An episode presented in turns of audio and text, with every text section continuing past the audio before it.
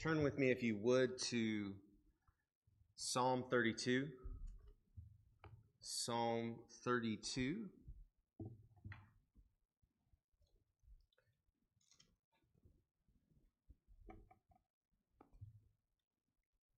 We have 150 Psalms that really unfold all different aspects of what it's like to actually worship the Lord and trust in the Lord through adversity, through difficulty, through mountaintop experiences where we're just like, praise God, like some of the, we've just sung right here, and we're like, praising God, praising the Lord Jesus for his goodness and his faithfulness.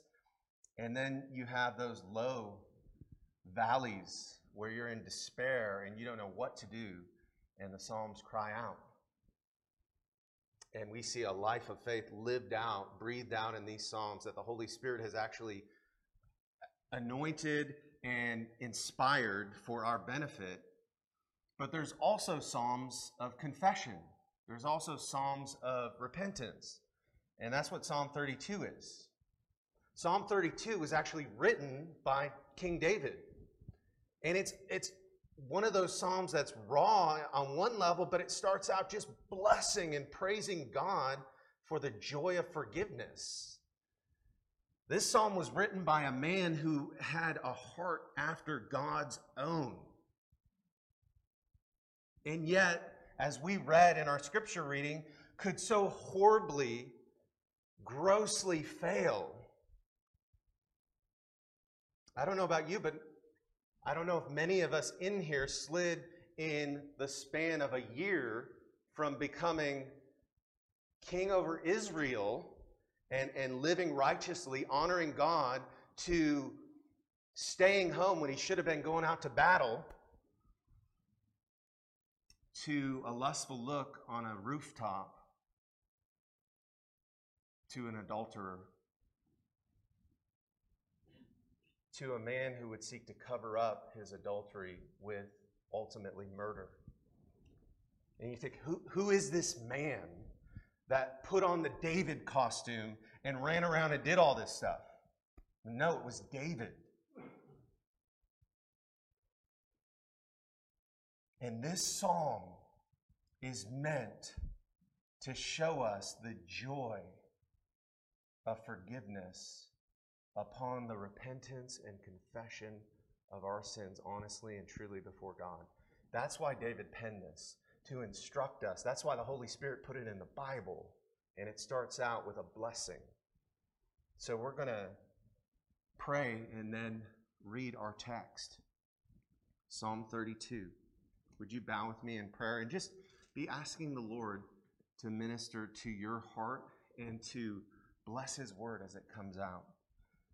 Father God, um, we come before this weighty text. We come before this weighty passage. And Lord, I don't just want it to be more book learning. I don't want it to be just another sermon that is um, impactful in the moment, but, but forgotten. I pray that this would be life changing. I pray that the Spirit of God would breathe it upon us in a way that just affects our souls and brings the kind of confession and, and, and, and getting real before God that actually produces joy in our souls. Father, I pray that you would help us to honor you by leaning in as we receive your word as the very life giving word of God, as the truth held out to us, as the compass to guide us, as the rock to stand on, as the truth that puts the spotlight on Jesus, our rescuer. And yet, we see a man like David who desperately needed the forgiveness of God, and we all need it too. I need it.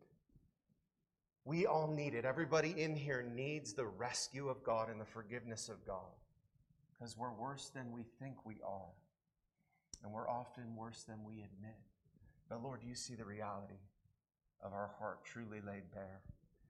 And I just pray, Holy Spirit, come upon this time and minister to our souls in Jesus' name. Would you read with me Psalm 32. This is a psalm that's meant to be sung and it's meant to be learned. And it's meant to be taken in to your very soul and affect you. Blessed is the one whose transgression is forgiven, whose sin is covered. Blessed is the man against whom the Lord counts no iniquity, and in whose spirit there is no deceit. For when I kept silent, my bones wasted away through my groaning all the day long. For day and night your hand was heavy upon me. My strength was dried up as by the heat of summer. I acknowledge my sin to you, and I did not cover my iniquity. I said, I will confess my transgressions to the Lord, and you forgave the iniquity of my sin. Therefore, let everyone who is godly or faithful offer prayer to you at a time when you may be found. Surely, in the rush of great waters, they shall not reach him. You are a hiding place for me. You preserve me from trouble, and you surround me with shouts of deliverance. I will instruct you and teach you in the way you should go, and I will counsel you with my eye upon you. Be not like the horse or the mule without understanding, which must be curbed with a bit and a bridle, or it will not stay near to you. Many are the sorrows of the wicked,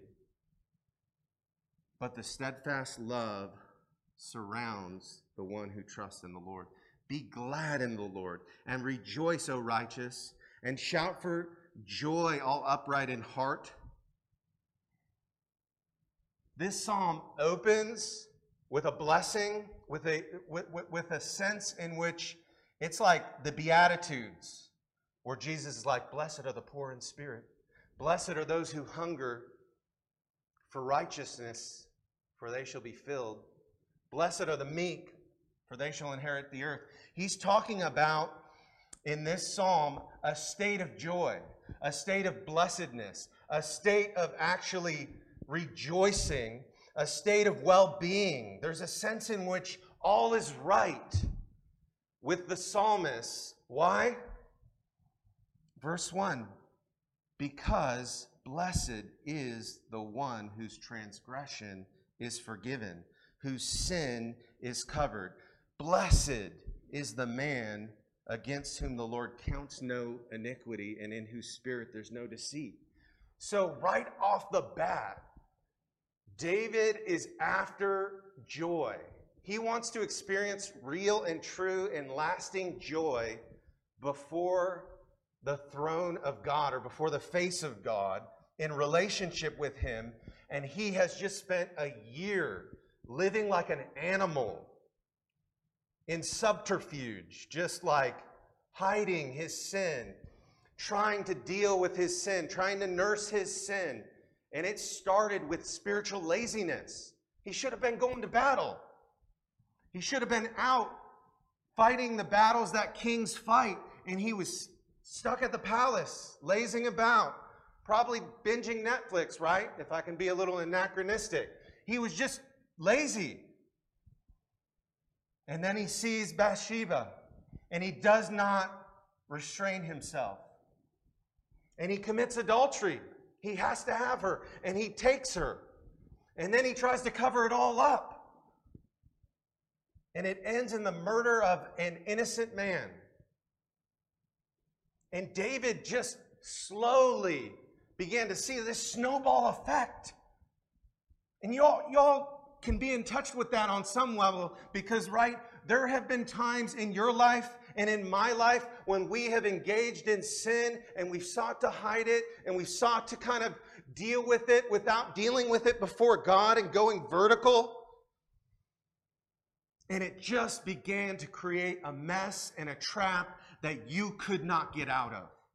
Such was the case of David. And there is no joy and there is no misery when you're tangled up in sin and your soul is a wreck. And the heavy hand of God is on you. And you know I'm wrong before God. But this is David. And he's writing this psalm saying there is a way out, and it is a way of blessedness, it's a way of living. And, brothers and sisters, I, I, I, want you to know that we live in a culture that's not really good at confessing sin. We live in a culture, in a world where they, there is no confessing sin. You may say you're sorry once you got caught. We just learned him with the mayor of New York, right? And what does he do? He's caught in a scandal, all sorts of, of, of charges, 11 accusations of sexual harassment. And he is very quick to dismiss that with just saying it's a generational difference. There is no confession of sin in this world. There is no dealing ultimately with the heart. There is no peace that can be sought in the world apart from this vision that David lays out. And David is getting at some very profound truths about sin. He uses three different words in the first two verses. Look at this. It says, Blessed is the one whose transgression is forgiven. So, transgression, whose sin is covered, sin. And then, blessed is the man against whom the Lord counts no iniquity, and in whose spirit there's no deceit. So, you see transgression, you see sin, and you see iniquity. And it's like this three headed dragon. And sin means to miss the mark. It's an archery term where you, you're lining up with the target and you've got a target, pew, but you miss. And the target is God's standards, and we miss the mark when we fail to live according to his standards. Or transgression. What is that? Transgression, we all know and we've all experienced what transgression is when we think about crossing the line. We even talk like that, right? You crossed the line, mister. You crossed the line. You went too far. Or when you go by a private property and what do you see? But one of those signs and it says, no trespassing. And as soon as you go over the line, you've trespassed, you've transgressed, you've went across the line of God's good boundary and God's good design in your life. And it's a mess. And far greater consequences than getting caught on somebody else's property where you get chased off or you get in trouble with the law. You're guilty before a holy God. And then this last word, iniquity, this is the idea of like twisted. It's the idea of like twisted and contorted and, and, and turned into like a pretzel, right? This idea of like a twistedness, an inner twistedness of the heart that produces. Why do we do the stuff that we do? I mean, sometimes I, I like we say, you know, even to our kids or, or to somebody that's just messed up, and you're like, like, why, why are you the way you are? Like, I don't, I don't get why you did that you know? But it's because we're twisted. It's because our hearts are twisted. So it ought not shock us that we see David, like, nobody put on a David mask and went around and did all this stuff. That was David. And really, all of us have a twistedness about us. All of us have struggled with that. We, uh, we recently got the game Twister and it's a cool game. I mean, I don't know how old it is, probably like 30 years old. But you know, you know the premise. It's like you've got all these circles with colors, and we have the kids out, you know, and, and they're, you know, doing the, the the putting their foot here and their hand here, and pretty soon everybody's just twisted up into a pretzel. And now, you know, now that I'm not as agile as I used to be, but I've never been limber. But like, I'm up there. I tried it one time, and that was it. But I, I'm like all twisted up. And by the end of it, you fall over onto the ground and, and like, that's it, game over. That's us. That's our heart. Like, we are so twisted up. We're, we're just, sin twists us into a pretzel. And David is up in, in, saying in verse 1 and 2, Blessed is the man who's set free from that, who's forgiven, who has his soul untwisted by the grace of God, who has his sin covered because Jesus, guess what? He hit the mark, he hit the bullseye every single time, and then he went to the cross to cover. The, look at this language in this passage. It says, Blessed is the one whose transgression is forgiven. That means to be lifted off, the burden off your back and sin has beat you so down and weighed you so down, and the guilt is crushing, and forgiveness lifts it off. And then this idea of covering, whose sin is covered. It's the idea of atonement. When Israel would, would offer sacrifices and things like that, they would drip the blood on the cover of the Ark of the Covenant, which had the mercy seat on top of it, and the blood would drip. And ultimately, that's a picture of what Jesus actually does on the cross.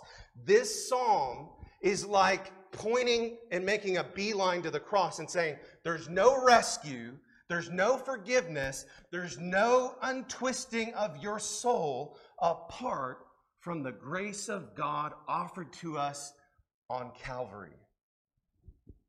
Jesus paid it all so that your sin would be covered. Jesus was nailed to a tree so God would no longer count your iniquity. Look at verse 2. Blessed is the man against whom the Lord counts no iniquity. That's canceling your debt. Jesus paid it all, and all to him we owe because what? He canceled our debt. And God is able to cancel your debt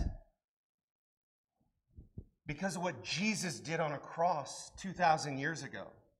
Because he took the wrath, he took the penalty. And when you trust in him, do you know what happens with all of your sin as you truly repent, truly confess? Your sin is wiped away and it's removed from you as far as the east is from the west. It's been paid for. And then you know what happens with Jesus' righteousness? You get that credited to you and you get your sin canceled.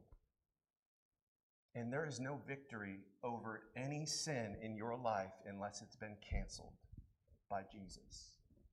So you may be struggling with the same thing again and again and again, and you need to look to the one who canceled your sin, and he will give you power to deal with that very sin. That's the promise of this passage. That's why he can start out with blessed. Blessed is the man, blessed is the one.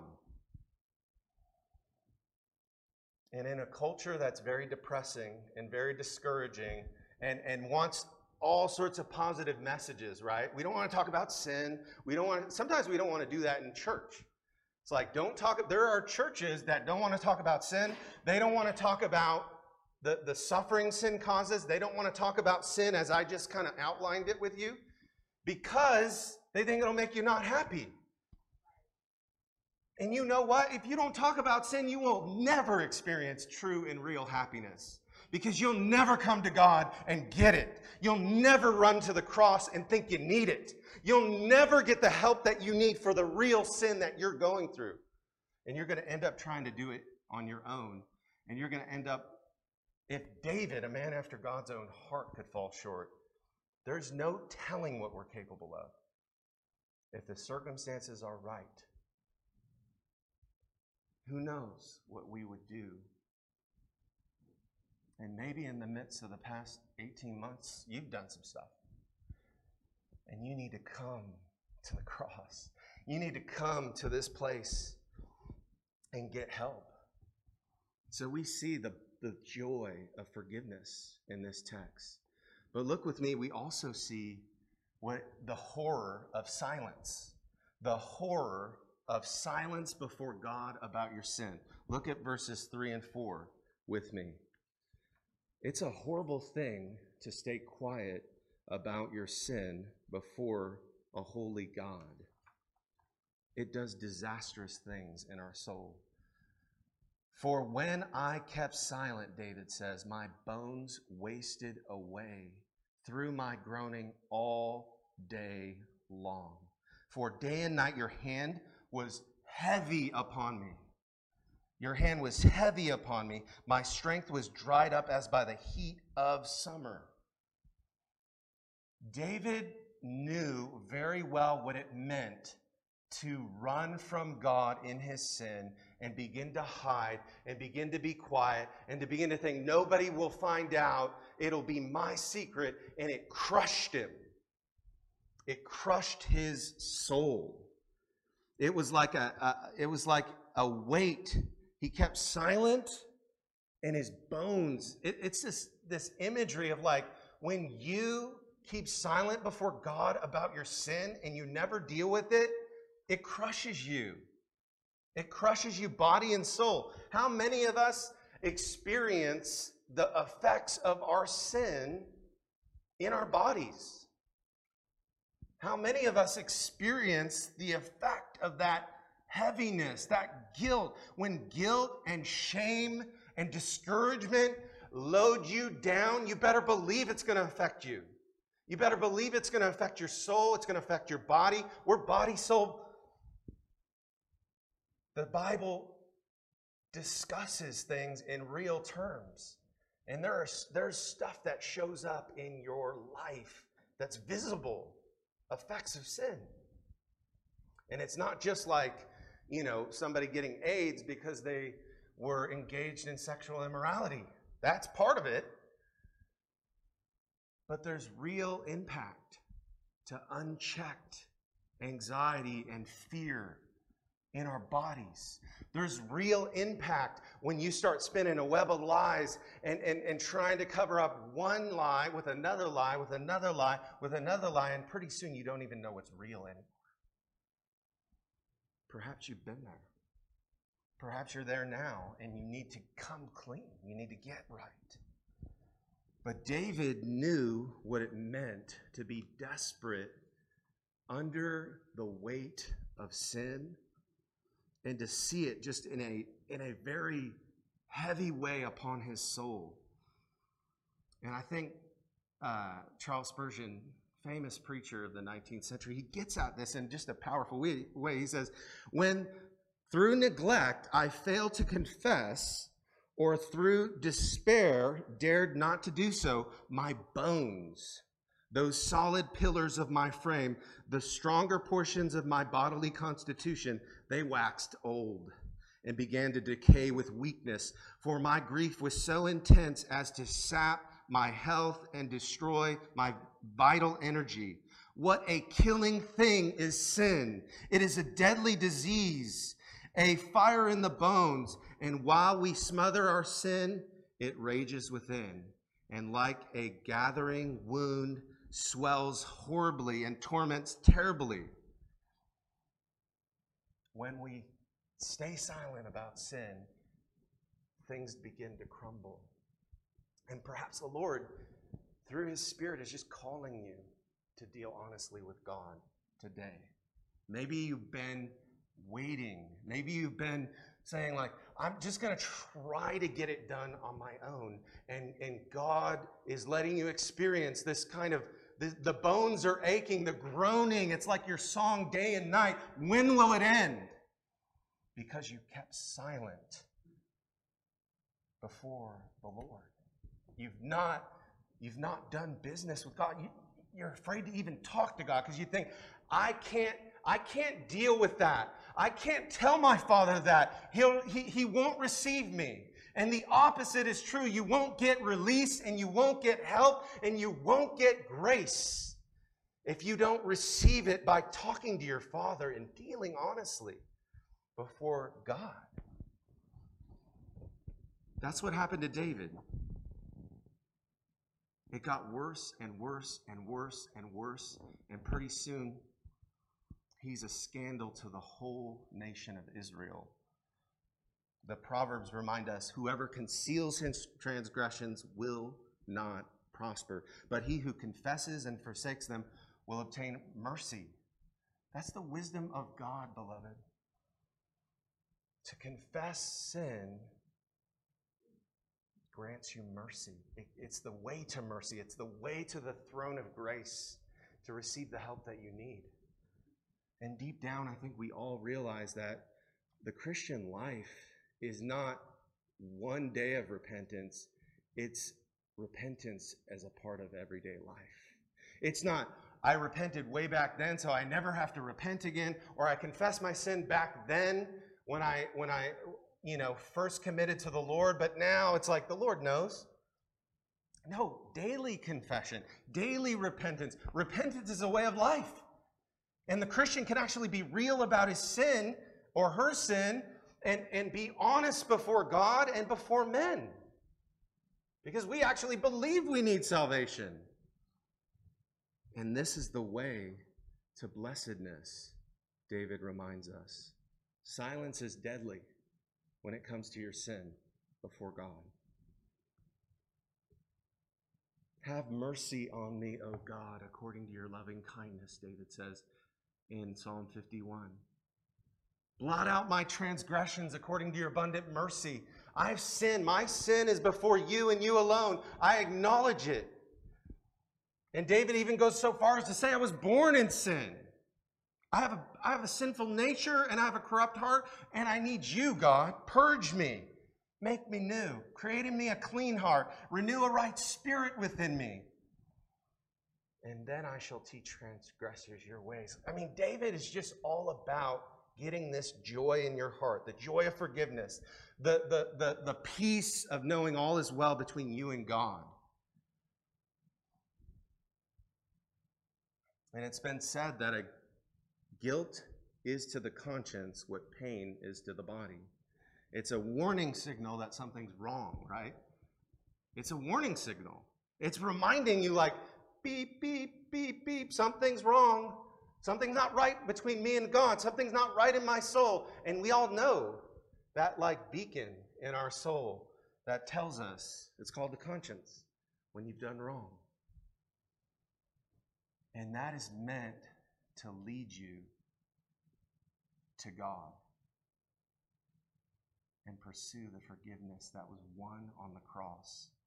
To come to the one who says, Come to me, all who are weary and heavy laden, burdened down by sin, and I will give you rest, rest for your souls. Look at verse 4. For day and night your hand was heavy upon me. My strength was dried up as by the heat of summer. Now, when we first came to Kentucky, uh, we did not know what a summer was until we came to Kentucky and the blistering heat and and you know 95% humidity, 100 degrees out, and we're at cart country playing miniature golf and I'm, I'm, I'm literally just dripping with sweat. It feels like just like a, a hot, miserable blanket just got put on me, and I'm, I'm literally out of energy playing putt putt golf. And that's one summer day. And sin is so much like that. It, it, it's like a hot, it's like a blanket over you, weighing you down. And God's discipline, his fatherly discipline toward you, is like a heavy hand reminding you it's, it's not right. It's not right right now between us. Please come. Please get right. Please get your heart before me in honesty. Come clean because you're being sapped of all vitality, all energy, all strength, and it's a day and night thing. And we all have experienced at one time or another what unconfessed sin does to the soul. And if we're not a believer, it's a way of life. If we're a believer and we haven't come to the Father and we know we're not right, oh, it's a heavy, miserable mess. And it's like being out in the summer heat. And before you know it, you're out of energy and you just need to lie down. And life just seems hard and difficult. And you don't, you don't want to be in a spiritual death valley. You don't, you don't want to be all dried up in your soul, all withered, all sapped of every spiritual energy and feeling like I am spiritually dry and David is saying, the answer is to come clean, to get your soul right before God. And that's what he says in verse 5.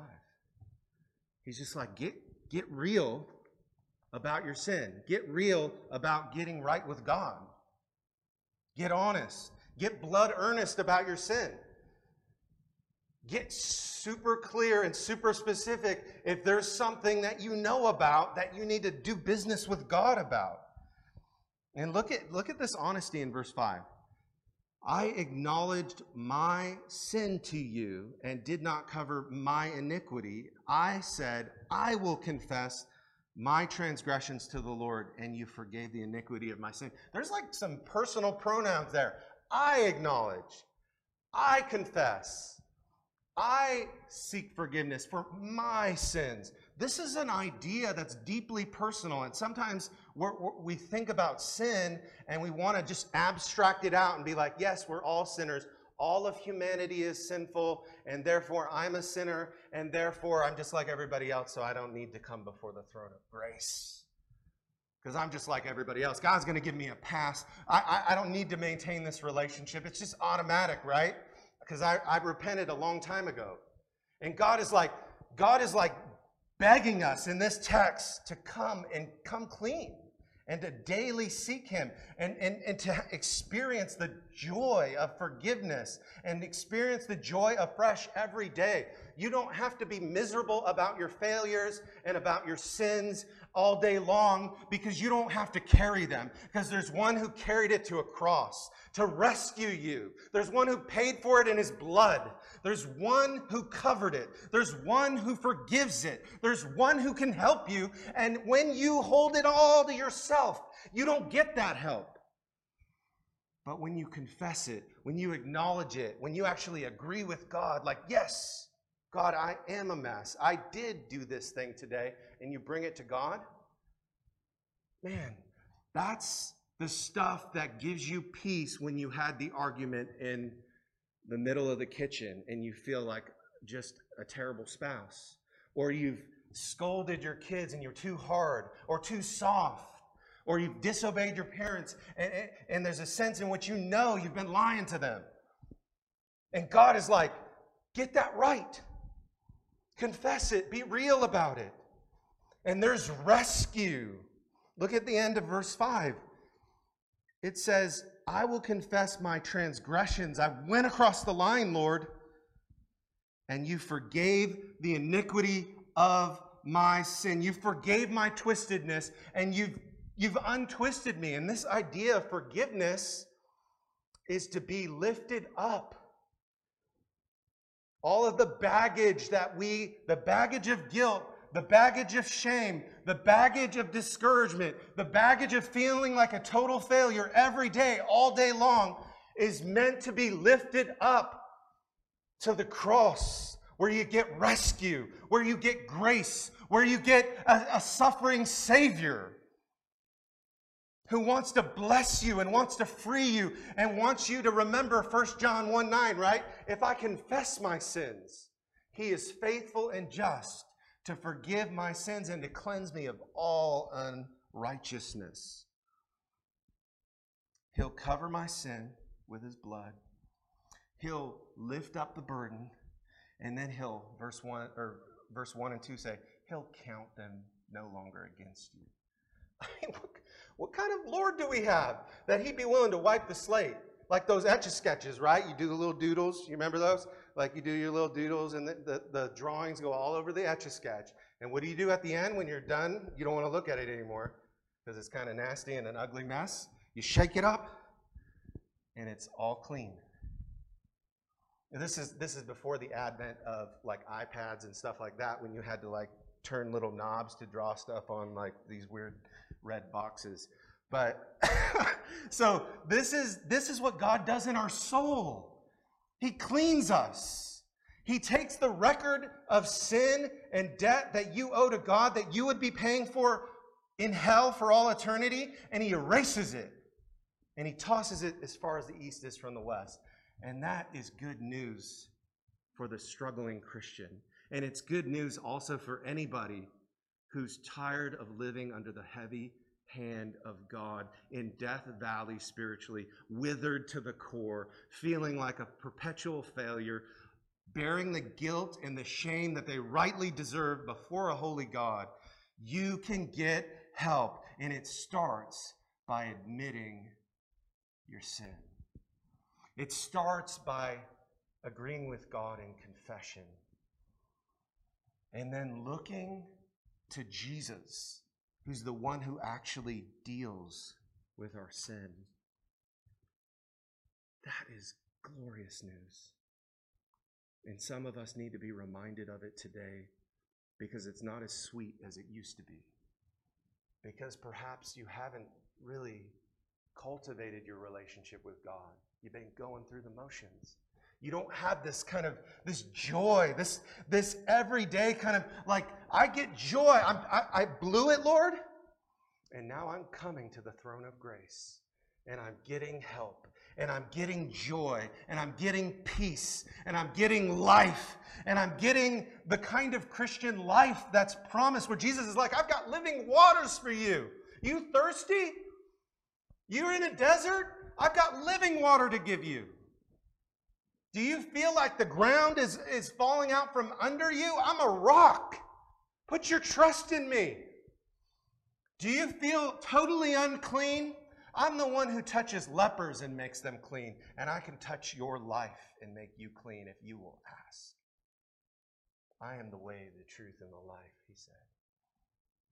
And anybody who comes to me can get help, can get rescue.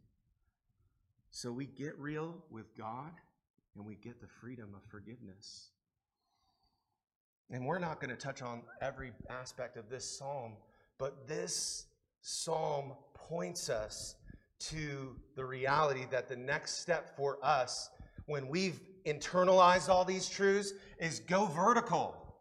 Go vertical. Get your heart in a posture where you're always relating to God and you're always leaving the, the call button on on your phone because you want to come to God daily with your sins, with your needs, with your heartaches, with your worries, with your doubts, with your fears, with your insecurities, because He's a heavenly Father who can help. And look, verse 6 Therefore, in light of all this that we've been talking about, let everyone who is faithful or godly offer prayer to you. Go vertical so that you may have you may get help at a time when, when the Lord may be found. Surely in the rush of great waters. Now, great waters in the Bible is always trouble. He's saying when trouble comes, you may not get a chance. Trouble may come upon you, and if you're not if you're not going vertical as a Christian, that's how we get help. And there are some who've never gone vertical. They've never took their relationship to the, the prayer closet daily before God like we have a living relationship. And it's this like sort of routine sort of deal where we're just kind of like ho hum and we're saying Christian things, but inwardly we're so far from the reality. And God is calling you out of that today. If that's you, get real about it. Just get real. Say, God, I, have just been faking. I've been going through the motions. It's not real. There's not, there's not, I'm not in touch with this. And I need you. Would you help me? That's the kind of prayer being uh, uh, uh uttered. Verse 7 You are my hiding place. You're a hiding place for me. You preserve me from trouble, and you surround me with shouts of deliverance. I mean, isn't that the picture? If you are, if you're just a man of prayer, a woman of prayer, living for God, connected with the Father through the Son, in the power of the Spirit, there's a sense in which you're, you're in the hiding place. He's your hiding place. Corrie ten Boom would, would, would, would call her book, and she's the one who rescued all the Jews from Nazi Germany and ends up getting thrown into a prison camp. And she knew a lot about what it meant to be in the hiding place, to be in a hot spot, to be in a place where she had to struggle with her bitterness toward the Nazis and, and really to, to, to, to, to keep these kind of short accounts. You're my hiding place, God. I need you. And every one of us need him. Every one of us need to keep that call button on and bring your heart before the Lord. And then, then this is what the relationship looks like, and we'll close. I will instruct you, verse 8. This is God talking now, and teach you in the way you should go. And I will counsel you with my eye upon you. Be not like a horse or like a mule without understanding, which must be curbed with a bit and a bridle, or it will not stay near to you. So the idea is like, like I've got my eye on you. I, I care about you. I love you. I'm directing you. I'm guiding you, the Lord says. But don't be like a mule. We got to put a bit in his mouth, and we got to yank to get him to go this way or that. Like, don't behave like an animal that needs to be like corrected in these harsh ways. And David is using the imagery because he knew what it was like. He had a bit in his mouth, and the prophet Nathan came to him and said, Thou art the man. Thou art the man. You're the one who's committed sin, David. And the discipline of God can sometimes be a bridle in the mouth, a bit in the mouth, so that we get our hearts back before the Lord and we deal honestly with Him. And know, know the reality that verse 10 says, Many are the sorrows of the wicked. It's the opposite. When you live apart from God, sorrow is the way of life. But the steadfast love surrounds the one who trusts in God. God envelops us with his love as we trust him. There's a loving blanket over you, not a hot blanket that weighs you down and crushes you. So be glad in the Lord and rejoice, O righteous, and shout for joy, all you upright in heart. It ends with your joy. So I want us to think a little bit today about where we're at and take stock and think about what you might have to bring before the throne of grace. Think about be be specific. Be honest. Have integrity before the throne of God because he sees us as we are. And he wants us to lead us into joy. I mean, this whole psalm is written by a man who, who had a heart after God and made a mess of his life and then got restored. And so there's nothing that you've done that you can't get restored and enter into a sweet, joyful relationship with God.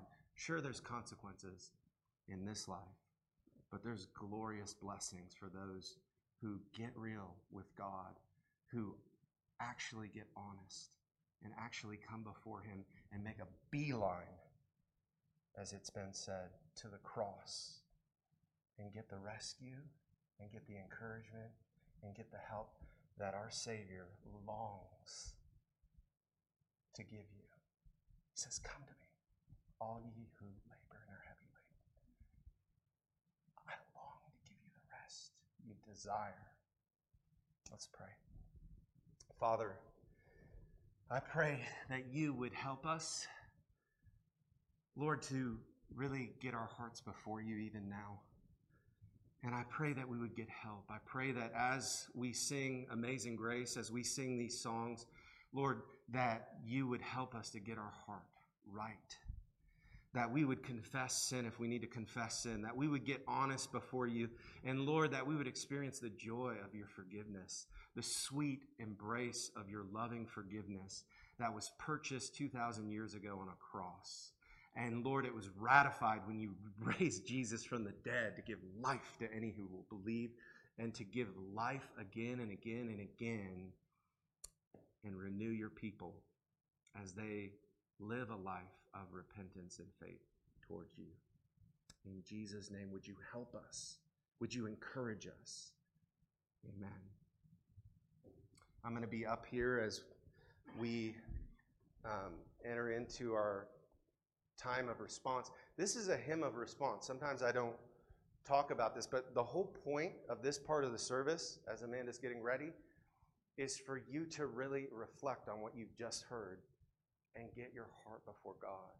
And whatever has to happen. And if you need counsel or you need counsel during the week or right now or at any point, like, I'm here. I would love to talk with you. I'd love to be an encourager. If you need to talk about anything, don't feel like you can't. And don't let, don't let pride keep you from getting help. Let's come before the Lord together and let's worship Him now. Thank you, sister.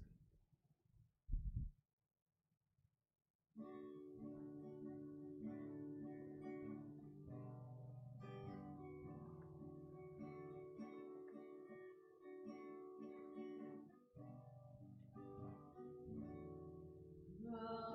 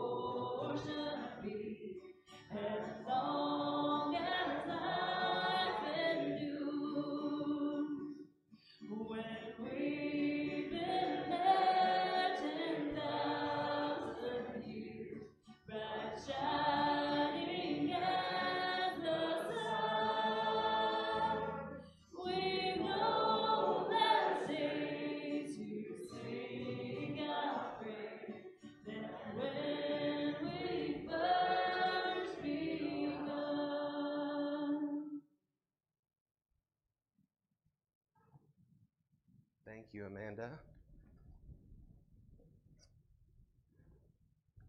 So, I wanted to end just thinking about the fact that we have a merciful Savior and we have a gracious Savior, and He is so good and so loving and so kind. So, when we think about being under the heavy hand of discipline, sometimes when we need it, we also remember at the same time we have a Savior who says, Come to me, all who labor and are heavy laden, and I will give you rest. Take my yoke upon you. Learn from me, for my yoke is easy and my burden is light. So may the Lord bless you with that word um, and, and go out and be salt and light in the world. And I have a deacon close us out.